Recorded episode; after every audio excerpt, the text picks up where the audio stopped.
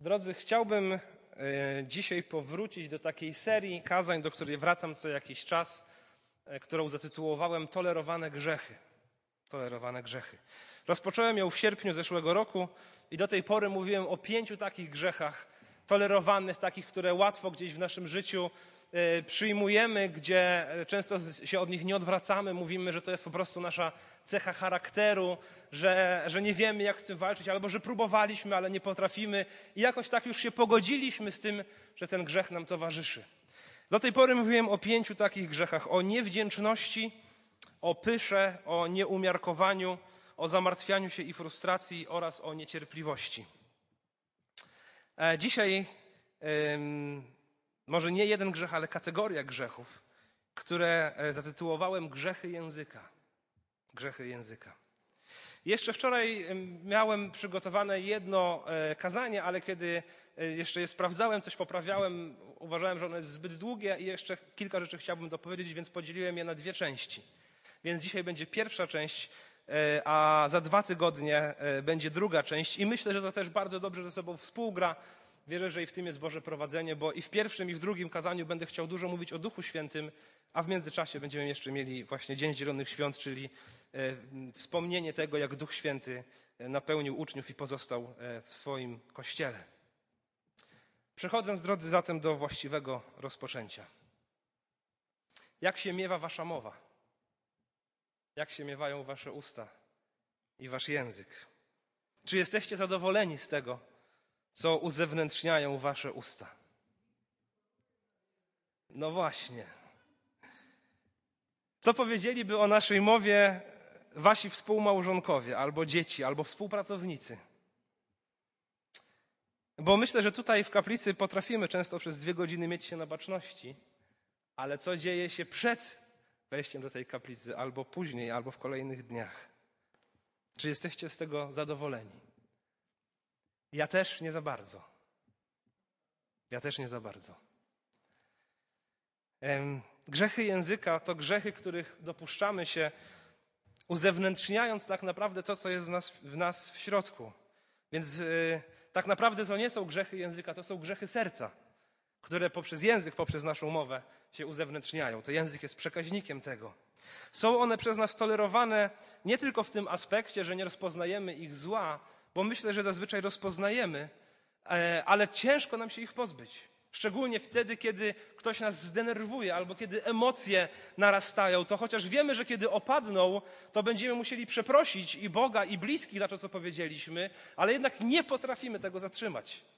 Jest to tak głęboko gdzieś w nas siedzi. Gdy emocje sięgają zenitu, ponownie gdzieś z nas wypływa to, co jest niedobre w naszym sercu. I czasami ktoś uchodzi za spokojnego, kulturalnego człowieka, ale gdy się zdenerwuje, wtedy tak naprawdę rozpoznajemy, kim jest. I mówiąc o grzechach języka, nie mam na myśli tylko języka mówionego. Mam też na myśli język pisany, którym dzisiaj chyba tak samo często, a może niektórzy mocniej czy częściej się porozumiewają. SMS-y, maile, posty na Facebooku czy w innych e, portalach społecznościowych. Wszystko to sprawia, że uzewnętrzniamy nasze wnętrze, to co mamy w środku wobec innych ludzi. I Biblia bardzo dużo mówi o języku i o tym, abyśmy mądrze go używali. W Księdze Przypowieści Salomona znajduje się około 60 odniesień czy ostrzeżeń mówiących o tym, abyśmy ostrożnie używali naszego języka. Jezus ostrzegał w czasie swojej służby, że zdamy przed Bogiem sprawę z każdego nierozważnego słowa. Z każdego nierozważnego słowa zdamy sprawę przed Bogiem. W liście Jakuba, trzecim rozdziale, jest mowa o tym, jak język kaznodziei czy nauczyciela może niszczyć ludzkie życie. Jest jak mały ogień, który rozpala wielki las. Jest e, niewielkim narządem, jest jak ster, który potrafi prowadzić wielkie, e, wielkie okręty. Więc Biblia dużo na ten temat mówi. I fragment, do którego chciałbym dzisiaj sięgnąć, znajduje się w liście do Efezjan, rozdziale czwartym. Dzisiaj omówimy to, co apostoł Paweł napisał o języku w wersetach 17 do 32, a za dwa tygodnie e, rozdział 5 i wersety od 1 do 20.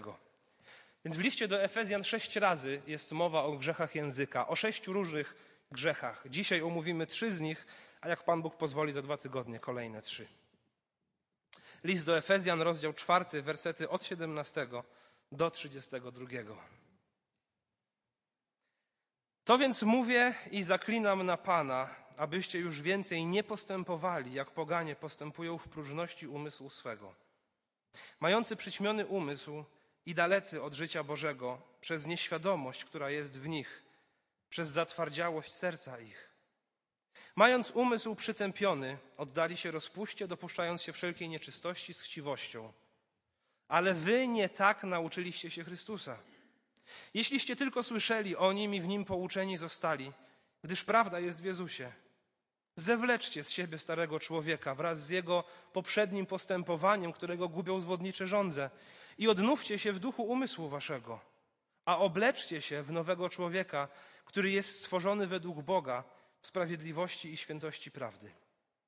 Przeto odrzuciwszy kłamstwo, mówcie prawdę, każdy z bliźnim swoim, bo jesteśmy członkami jedni drugich.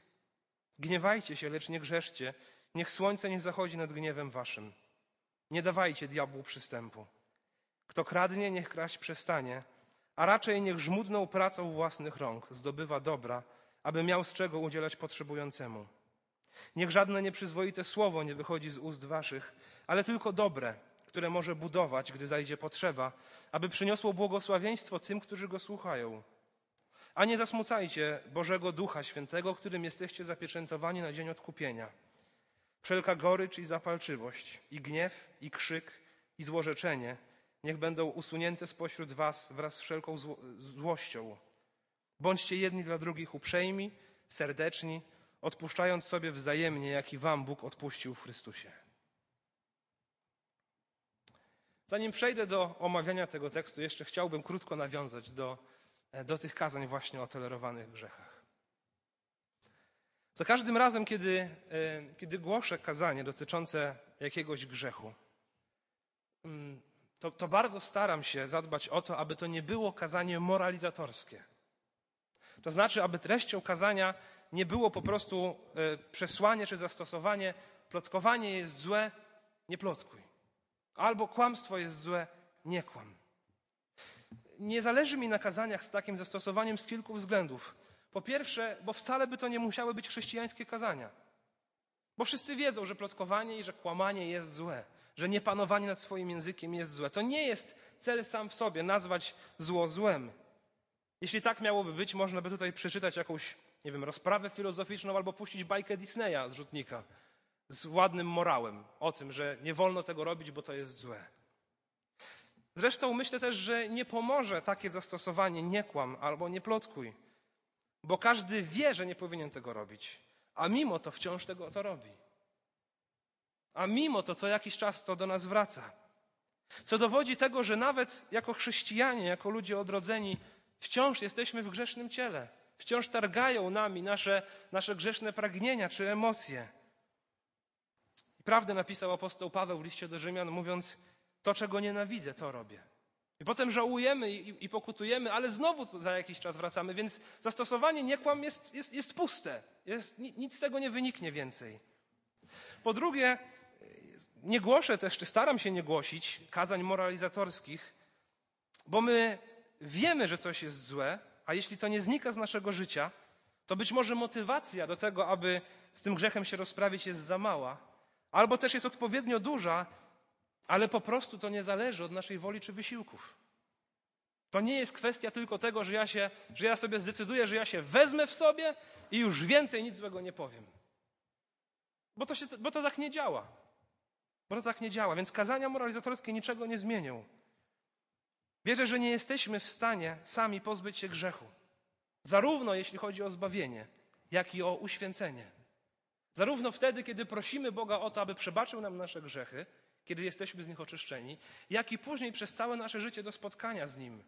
Myślę, że często gdzieś jest w nas takie fałszywe myślenie, że zbawienie jest z łaski, więc to zapłacił Chrystus, a teraz ja muszę zbierać moje dobre uczynki. Nie. I zbawienie jest z łaski, i uświęcenie jest z łaski. Tak jak w zbawieniu potrzebuję kogoś innego, aby On zdjął ze mnie moje grzechy, tak samo w uświęceniu, w tej codziennym chodzeniu z Bogiem też potrzebujemy kogoś większego, aby rozprawił się z tymi grzechami.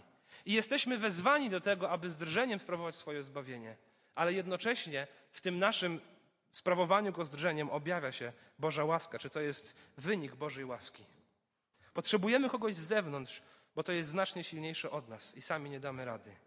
Więc nie chcę kazań moralizatorskich, bo to wcale nie muszą być kazania chrześcijańskie. Pragnę kazań ewangelicznych. Kazań opartych nie na prawie, nie na nauce moralnej, ale kazań opartych na Ewangelii, na dobrej nowinie. Pragnę kazań przemieniających na trwałe życie człowieka, nie takich, które pozwola, pozwolą na chwilę podładować baterie duchowe albo na chwilę coś zmienić. Pragnę trwałej zmiany. Kazań, które mówią o tym, jaki jest Bóg i jaki jest człowiek. I co zrobił Bóg, aby człowieka ze sobą pojednać. Bo wszystkie zmiany człowieku, jeśli mają nastąpić, wynikają one właśnie z przesłania Ewangelii i z tego, że Bóg jest łaskawy. I jeśli nas zbawił, to też troszczy się o nasze życie. Więc wierzę, że potrzebujemy znacznie większej motywacji do porzucenia grzechu, niż nazwanie czegoś po prostu złym. Potrzebujemy czegoś, co będzie nas znacznie bardziej napędzać, niż jedynie nazwanie czegoś niedobrym. Bo nie wystarczy powiedzieć człowiekowi nie grzesz, jak wiecie, jak wiem. Nie wystarczy mi powiedzieć nie grzesz. Raczej myślę, że to, co należy zrobić, to pokazać, że niegrzeszenie, że świętość daje znacznie więcej radości niż grzech. Że świętość, daje, życie w świętości i troska o świętość daje mi nieskończenie więcej radości niż pobłażanie grzechowi. Że świętość ma znacznie lepsze i smaczniejsze owoce. Jeśli zasmakuje tych owoców świętości, tej radości, tego pokoju, tego e, napełnienia Duchem Świętym, tego, jak, jak zupełnie inaczej się żyje, to dlaczego miałbym jeszcze wracać do grzechu? Więc pokazanie komuś, że coś jest złe i przynosi marne owoce, myślę, że jest znacznie lepsze niż po prostu powiedzenie, że nie rób tego. I myślę, że to jest to, co się zmienia często w życiu ludzi wierzących, kiedy się nawracamy. To jest na pewno to, co zmieniło się we mnie, kiedy w wieku 16 lat zbawił mnie Chrystus. To, co się zmieniło, to, co mogłem szybko zauważyć, to to, że wcześniej grzech był dla mnie słodki i pięknie pachnący i dawał mi radość. Natomiast myślenie o świętości, chociaż wiedziałem, że, że, że ona jest lepsza, tak w głowie, wiedziałem, że to jest dobre, a to, co aktualnie robiłem, jest złe, no to jednak no było to trudne, nieatrakcyjne. Porównałbym to może tak obrazowo do tego, że grzech smakował mi jak słodycze, a ta świętość, o której wiedziałem, że jest dobra, jak brukselka na przykład. Nie wiem, jakiego tam warzywa nie lubicie. Wiedziałem, że ta brukselka jest dobra i że ona jest zdrowa i że trzeba ją jeść, ale no, no nie smakuje mi. No co mam z tym zrobić? Smakuje mi coś innego. Smakuje mi grzech. I kiedy Chrystus mnie zbawił, to to jest pierwsza rzecz, która się we mnie zmieniła, którą dostrzegłem. Że nagle zrozumiałem, że grzech mi się przejadł. Że się przesłodziłem, że ja nie chcę do niego wracać. Że ja chcę, no może nie brukselki, ale, ale słodkich owoców świętości. To tam jest moje pożywienie, to tam jest to, czym chcę się karmić. Owoce świętości stały się nieporównywalnie smaczniejsze niż grzech kiedykolwiek był. Więc rzeczywistością w życiu człowieka wierzącego staje się werset z pierwszego listu Jana 5:3.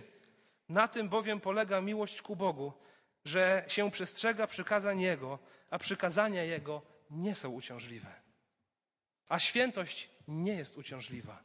Dlaczego miałbym chcieć wracać do tego, co zdjął ze mnie Chrystus? Potrzebujemy zatem większej motywacji niż tylko powiedzenie nie grzesz oraz pragniemy lepszych owoców niż tylko powstrzymywanie się przed czymś. Te owoce przychodzą wraz ze świętością. I myślę, że autorzy Nowego Testamentu w taki sposób, e, wielu z nich pisało swoje listy, szczególnie apostoł Paweł. Zobaczcie, że kiedy pisze na przykład list do Rzymian, ma on 16 rozdziałów. W ostatnich pięciu rozdziałach, 12 do 16, jest praktyczne zastosowanie odnoszące się do codzienności e, Kościoła w Rzymie. Pierwszych 11 rozdziałów to jest bardzo dogłębna teologia, gdzie on pokazuje, w jaki sposób człowiek zostaje zbawiony. Mówi o ludzkiej grzeszności, o święty Bogu i o tym, w jaki sposób Bóg pojednał ze sobą człowieka. Pisze o tym w ósmym rozdziale, najpiękniejszym rozdziale całej Biblii, moim zdaniem. Pisze o błogosławieństwach wynikających ze zbawienia. I kiedy to wszystko wykłada, dopiero wtedy mówi: Rzymianie, nie podporządkowujcie się zatem wzorcom tego świata, ale niech was przemienia wasz nowy sposób myślenia. I zaczyna przekazywać te praktyczne informacje dla życia w Rzymie. I przechodząc teraz do listu do Efezjan, list do Efezjan jest bardzo podobnie skonstruowany. Ma sześć rozdziałów i przez pierwsze trzy i pół rozdziału apostoł Paweł pokazuje bardzo dogłębną teologię, teorię, nie wiem jak to nazwać, aby to mm, dobrze brzmiało, ale pokazuje, jak niezwykła jest Ewangelia.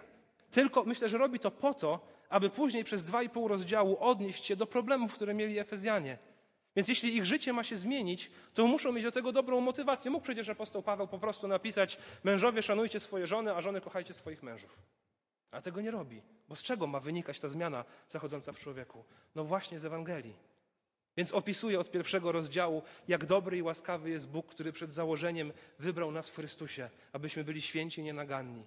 I pokazuje, jak e, odkupił nas i z dzieci diabelskich staliśmy się dziećmi adoptowanymi przez Boga, jak posłał swojego ducha, jak nawet dał nam dobre uczynki, które są wynikiem Jego łaski, jak pojednał nas ze sobą jako ludzi, a wspólnie jako ludzi pojednał nas z Bogiem, jak utworzył Kościół, jaka jest tajemnica Kościoła i wszystko, wszystko to buduje po to, aby przejść potem do zastosowania.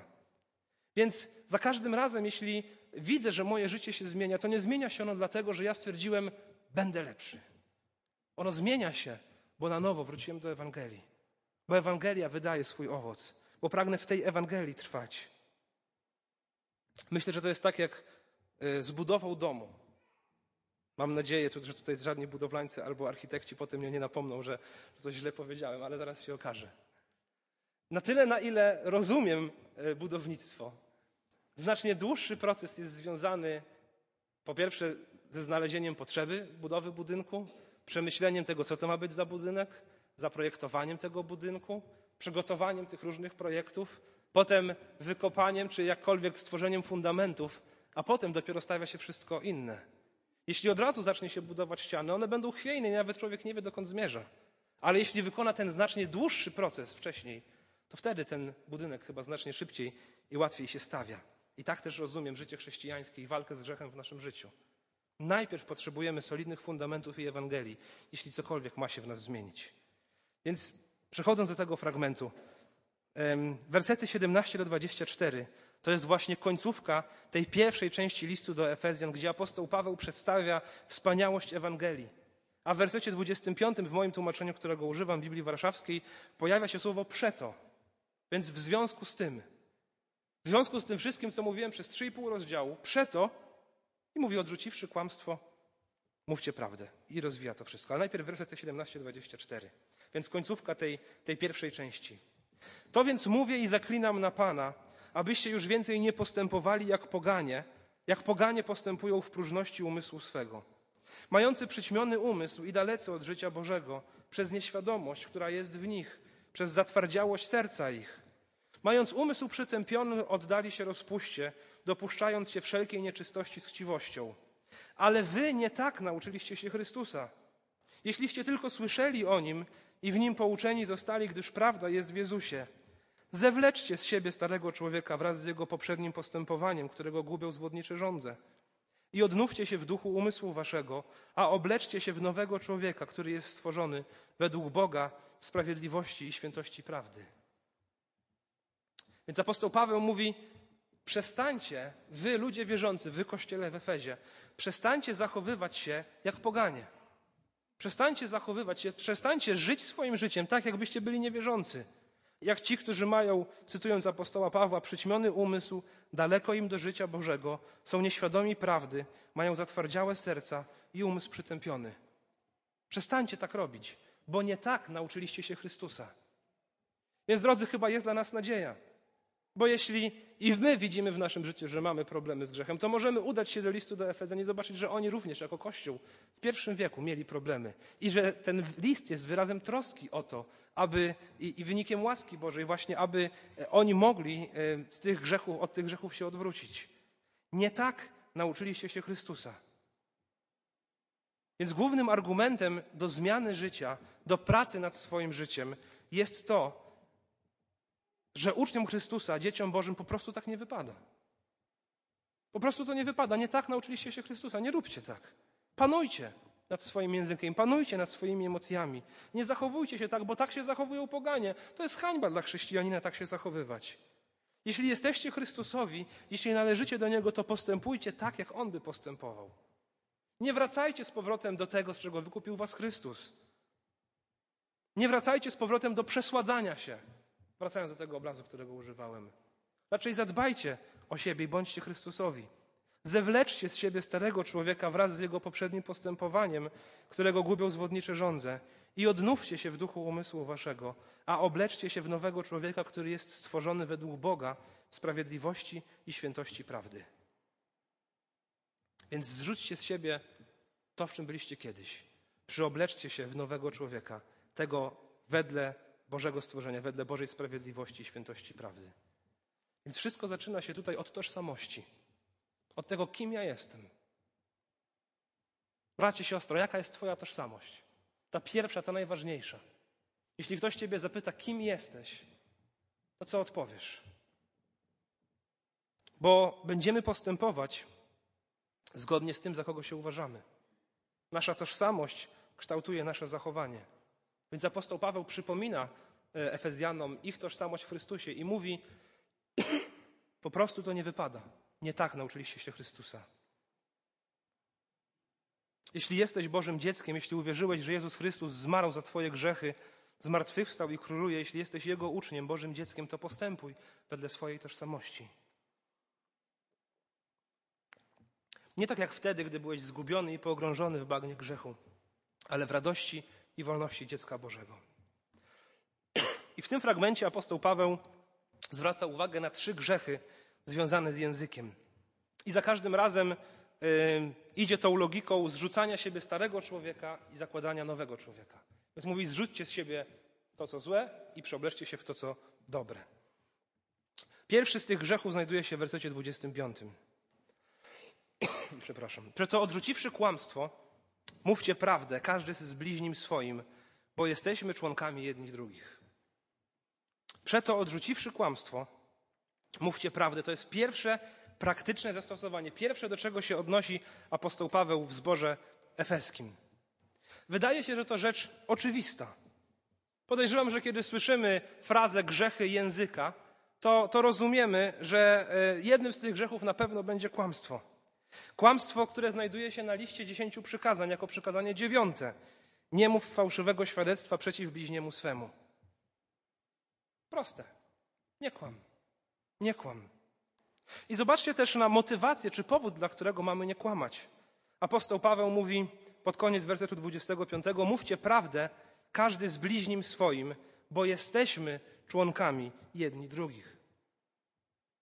Więc jeśli jesteśmy członkami jednych i drugich, jesteśmy jednym ciałem, a ciało, żeby funkcjonować, musi być ze sobą spójne, to po prostu żyjcie w prawdzie. Nie kłamcie. To coś oczywistego. Tak oczywistego, że w prawie każdej kulturze na świecie kłamstwo uznawane jest za zło. W naszej rodzinie, mojej i mojej żony, użymy nasze dzieci tego, że kłamstwo jest najgorszym grzechem. Tak ustaliliśmy zasadę. Jest najgorszym grzechem, bo kłamstwo sprawia, że nie możemy sobie ufać. A jeśli nie możemy sobie ufać, to nie jesteśmy jednym ciałem, to nie jesteśmy rodziną. Więc u nas w domu za kłamstwo są najpoważniejsze kary. Bo chcemy być jednym ciałem, bo musimy działać spójnie. I wszyscy uczymy tego nasze dzieci. Dziękuję, już mam tutaj jeden kubek. Y, a jednocześnie kłamstwo tak bardzo nas otacza, że łatwo się do niego przyzwyczaić i po prostu nie powiedzieć całej prawdy. Ja nie skłamałem, ja tylko nie powiedziałem całej prawdy. Albo coś ubarwić, po prostu skłamać albo wymigać się o jakiejś konsekwencji. I kiedy przygotowywałem się do tego kazania, trafiłem na ciekawy artykuł w internecie. Znalazłem tam następującą informację. Jak się okazuje, współcześni ludzie są skłonni uznawać kłamstwa za nieodzowny element naturalnej komunikacji. Nazywa się to oszukiwaniem konwersacyjnym. Oszukiwanie konwersacyjne stało się nie tylko powszechne, co nawet akceptowane społecznie. Szacuje się, że ponad 60% wszystkich rozmów ma charakter kłamliwy, a tygodniowo człowiek kłamie przeciętnie ponad 13 razy. Istnieją oczywiście różne formy kłamstwa, a ludzie usprawiedliwiają się, że kłamstwo kłamstwo nie jest równe. 60% rozmów w naszym społeczeństwie ma charakter kłamliwy. Kłamstwo jest tym, co przesiąknęło ten świat. Szatan nazwany jest ojcem kłamstwa. Zobaczcie, od kłamstwa zaczynają się tak naprawdę dzieje grzechu kiedy szatan powiedział półprawdę Adamowi i Ewie. Od tego się, zaczęło wszystkie, od tego się zaczęły wszystkie inne e, grzechy. Nie bagatelizujmy tego. Nie tolerujmy w naszym życiu kłamstwa. Zewleczmy z siebie to, co dla tego świata jest oczywistością i stało się akceptowane społecznie. Zewleczmy to z siebie i raczej przeobleczmy się w to, co należy do naszego Ojca, który jest w niebie. A On jest nazwany Ojcem prawdy, przeciwieństwem do Ojca tego świata, który jest nazwany Ojcem kłamstwa. Więc Bóg jest nazwany Ojcem prawdy, posłał swojego Syna, który się przedstawia, mówiąc: Ja jestem droga i prawda i życie. I oni posyłają ducha, który jest nazwany również duchem prawdy i wprowadza we wszelką prawdę. To bardzo poważne zobowiązanie dla chrześcijanina do życia w prawdzie i nietolerowania w sobie, e, nieakceptowania grzechu kłamstwa czy jakichkolwiek innych wymówek. Półprawda to jest całe kłamstwo. Półprawda to całe kłamstwo. Nie tolerujmy w swoim życiu tego grzechu. Drugi z tolerowanych grzechów, do którego się odnosi apostoł Paweł, znajduje się w wersecie 29. Niech żadne nieprzyzwoite słowo nie wychodzi z ust waszych, ale tylko dobre, które może budować, gdy zajdzie potrzeba, aby przyniosło błogosławieństwo tym, którzy go słuchają. Tłumaczenie Biblii Warszawskiej tutaj używa sformułowania nieprzyzwoite słowo, ale większość tłumaczeń e, używają innych sformułowań. Dlatego, że nieprzyzwoite słowo, zobaczcie, jeśli iść tą logiką apostoła Pawła, zewleczcie to, co złe, przeobleczcie to, co dobre, i ma tu być jakaś analogia, no to jeśli tym, co dobre jest słowo, które przynosi błogosławieństwo i ma budować, to przeciwieństwem nie jest nieprzyzwoite słowo. Więc raczej chciałbym Wam pokazać, jak inne Biblie to, inne tłumaczenia y, używają tutaj sformułowań. Mówią na przykład, Biblia ekumeniczna, niech żadna zła mowa nie wychodzi z ust Waszych. Biblia Tysiąclecia mówi mowa szkodliwa. E, Biblia Gdańska mówi plugawa mowa. W końcu e, Nowe Przymierze mówi zepsute słowo. Zepsute słowo. I to jest chyba najlepsze tłumaczenie. Niech żadne zepsute słowo nie wychodzi z ust waszych. Jest tu zatem mowa o takich słowach, które nie wnoszą do życia człowieka, który je słyszy, żadnego błogosławieństwa, ale wnoszą przekleństwo, wnoszą rzeczy złe, nieboże. Zepsuta mowa, jak, jak zepsuty owoc, który śmierdzi, którego nie da się jeść który trzeba wyrzucić, bo jeśli on jest zepsuty, a leży koło innych zdrowych, to będzie te inne zdrowe zarażał. Zepsuta mowa.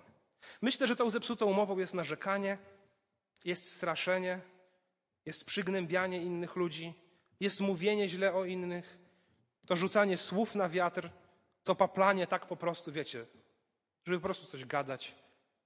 I w końcu są to na przykład wulgaryzmy albo używanie imienia Bożego nadaremno. I kiedy przebywamy w towarzystwie osób, które właśnie mają taką zepsutą mowę, słuchamy tego, co mówią i jakoś nas to zaraża. Wychodzimy przygnębieni z takiej rozmowy. Głowa nas zaczyna boleć. Nazywa, nazywa się to dzisiaj ładnie, takie osoby nazywają się osobami toksycznymi. Więc zamiast błogosławieństwa, zamiast radości i pokoju i wsparcia, wprowadzają coś zupełnie innego. To jest właśnie ta zepsuta czy szkodliwa mowa. Jest ona toksyczna.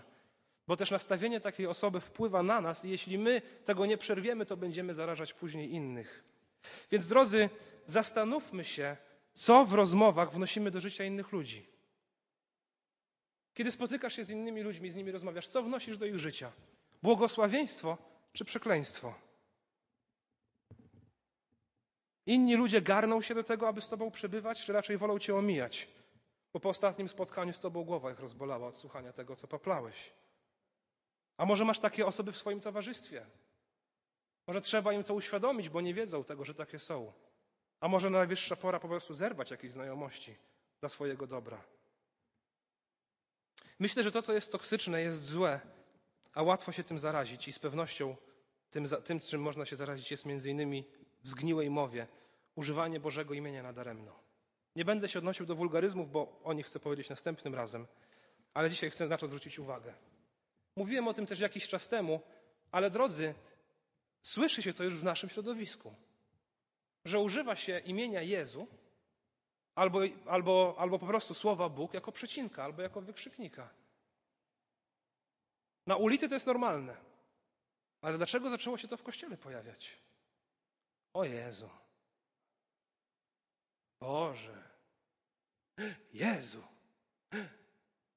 Rozumiecie? Imię Jezus Imię, na które zegnie się każde kolano pod niebem i na ziemi. Imię ponad wszelkie inne imię jest używane jako przecinek albo jako wykrzyknik. Albo samo słowo Bóg, stwórca tego świata, Ten, który stworzył wszystko to, co dobre, sam jest dobry i święty. Ten, który e, czuwa nad tym światem. Ten, który będzie sądzić żywych i umarłych. I używamy Jego imienia jako wykrzyknika, kiedy coś nam się nie podoba. Każdy, kto tak czyni, jest albo bezrefleksyjny i bezmyślny, albo nie zna Boga. To może ostro brzmi, ale tak jest. Bo jeśli ktoś zna Jezusa, nie będzie używał Jego imienia jako przecinka. Więc jest albo nie zna Go, albo jest bezrefleksyjny bezmyślny. Uważajmy na to. Nie tolerujmy w swoim życiu takich grzechów. Zewleczmy z siebie starego człowieka, który zaraża innych toksynami zgniłej mowy. I raczej tak jak nasz Pan, kiedy chodził po ziemi, wnośmy błogosławieństwo do życia innych ludzi. Dlaczego garnęły się do Niego tłumy? Bo chciały Go posłuchać. Dlatego tak bardzo faryzeusze Go nienawidzili, bo byli zazdrośni. A tłumy się garnęły, bo mówił do nich w sposób zrozumiały i nie mówił wcale prostych i banalnych rzeczy. Często mówił rzeczy ostre, rzeczy konfrontujące, ale jednak był zawsze otwarty, zawsze gotowy do rozmowy, zachęcał utrudzonych, pocieszał zasmuconych i napominał krnąbrnych. Tej postawy wierzę, że i my potrzebujemy, ja na pewno. Nie chcę tolerować w swoim życiu zepsutej mowy. I trzeci z tych grzechów. Na nim dzisiaj zakończymy. Wersety 30, 31 i 32. Wszelka gorycz i gwałt, i gniew, i krzyk, i oszczerstwo niech będą usunięte spośród was wraz ze wszelką złośliwością. Bądźcie zaś jedni dla drugich mili, serdeczni, przebaczając sobie wzajemnie, jak i wam Bóg przebaczył w Chrystusie. Więc jest tutaj mowa, jeśli to dobrze rozumiem, yy, czy jest tutaj wskazanie na to, że, że mówimy źle o innych. Gorycz, gwałt, gniew, krzyk, oszczerstwo i złośliwość. To słowa, które często się pojawiają w nas, kiedy mówimy o innych ludziach, którzy nam podpadli. Kiedy sąsiad nam zalazł za skórę. Albo szef wyrządził mi krzywdę. Albo jakiś polityk, którego nie lubię, coś znowu palnął z zasejmowej mównicy. Albo podpadł mi mój znajomy. Albo może moje dziecko mnie zdenerwowało. Więc mówię z goryczą, mówię gwałtownie, mówię z gniewem, z krzykiem. Łatwo wtedy podkoloryzować prawdę i powiedzieć jakieś oszczerstwo i mówić ze złośliwością. I lubimy wtedy o kimś plotkować i oczernić go w oczach innych, bo go po prostu nie znosimy. Odwrotnością tego natomiast jest to, o czym pisze dalej apostoł Paweł, jest bycie miłym, serdecznym i przebaczającym. Jaka jest ku temu motywacja i przesłanka? Znowu on nie mówi po prostu zadbajcie o siebie i uważajcie na to, jak mówicie o innych. Nie. On mówi wróćcie do Ewangelii. Motywacją jest odpuszczając sobie wzajemnie, jak i wam Bóg odpuścił w Chrystusie. To Ewangelia sprawi, że przestaniemy źle mówić o innych, którzy nam zaszkodzili. Bo zrozumiemy, że nam Bóg przebaczył w Chrystusie. Skoro mi Bóg przebaczył takie grzechy, od których może nawet inni nie wiedzą, tylko ja o nich wiem, dlaczego ja miałbym nie przebaczyć temu człowiekowi? Oczywiście znacznie łatwiej przychodzi to, żeby sobie ulżyć i objechać kogoś, w cudzysłowie, przy innych. To drugie przychodzi, to drugie przychodzi znacznie łatwiej. To pierwsze, to przebaczenie i po prostu zamknięcie ust, aby o kimś źle nie mówić, jest ogromnym wyzwaniem. Ale jeśli wiemy, ile nam przebaczono, dlaczego i my nie mielibyśmy przebaczyć? Czy jesteś gotowy przebaczyć znacznie mniejsze występki innym, zamiast nadawać na nich, gdzie popadnie? I zobaczcie, więc mamy trzy grzechy języka. Mamy kłamstwo, mamy zepsutą umowę i mamy mówienie o innych źle. W wersecie 29 jest, jest to, to, e, ta zepsuta mowa. W 31 i 32 jest mówienie źle o innych. I przeskoczyłem werset 30, który jest pośrodku fragmentu mówiącego o, e, o grzechach języka. Werset 30 mówi: I nie zasmucajcie Bożego Ducha Świętego, którym was zapieczętowano na dzień odkupienia. Więc wierzę, że grzechy języka w naszym życiu zasmucają Ducha Świętego, którym jesteśmy zapieczętowani na dzień odkupienia. Czy zdajemy sobie z tego sprawę? Że one go zasmucają. Może zmagasz się czasami w swoim wnętrzu z tym, że widzisz, że Twoje uświęcenie nie postępuje, że nie rozwijasz się duchowo. Może tęsknisz za pełnią Ducha Świętego, kiedy, kiedy mm, chętnie się modliłeś, kiedy y, tęskniłaś za Bożym Słowem, czytałaś je i rozumiałaś. Może tęsknisz za tym, kiedy z radością i z łatwością dzieliłeś, dzieliłaś się Ewangelią. To są owoce napełnienia Duchem Świętym. Może za tym tęsknisz, bo tego nie ma. Jest coś innego. To może dlatego, że zasmucasz Ducha Świętego. I może dlatego, że grzeszysz swoim językiem. Więc jeśli pragniesz pełni Ducha Świętego, jeśli nie chcesz Go zasmucać, to najwyższa pora wziąć się, znowu w cudzysłowie, za swoją gębę. Mówię to o sobie. To może dlatego, że Go zasmucamy, to się nie dzieje. Apostoł Paweł pośród grzechów języka w środku mówi: Nie zasmucajcie Ducha Bożego. To, co mówicie, to, jak mówicie, to, jak o innych mówicie, zasmuca Jego Ducha. Tęsknisz za Jego pełnią? Zadbaj o swoją mowę.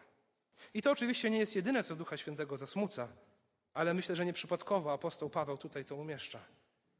I widzę to również na co dzień w swojej pracy duszpasterskiej. Że czasami spotykam ludzi, którzy narzekają na to, że się nie rozwijają duchowo, albo sam nie widzę w nich od dawna żadnego rozwoju duchowego.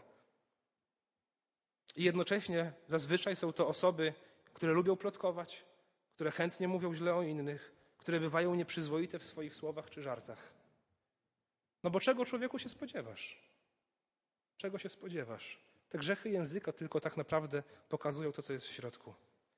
Jezus powiedział w Ewangelii Mateusza 12:34: Z głębokości serca mówią usta. Z głębokości serca mówią usta. Jeśli na ustach masz grzech, to i we wnętrzu go masz. Czas się z nim rozliczyć i przestać go tolerować. Porzucić tolerowane grzechy, a jestem pewien, że Duch Święty będzie cię napełniał znacznie obficiej i częściej i będziesz widział jego owoc i jego obdarowanie w swoim życiu.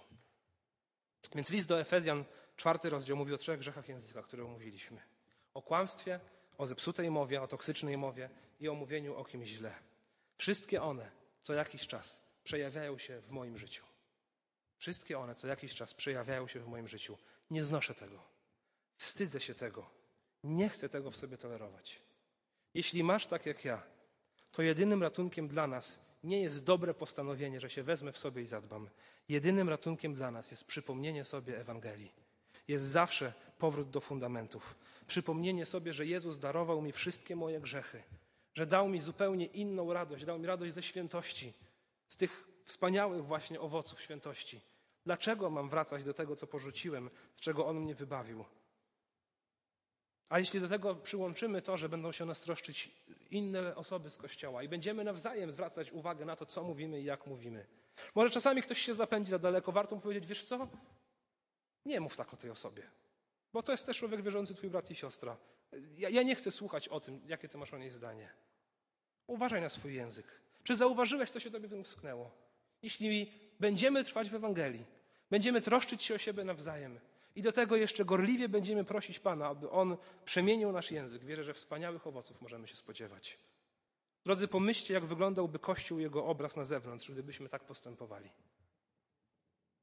Wracajmy zawsze do fundamentów, jeśli chcemy zmian w swoim życiu.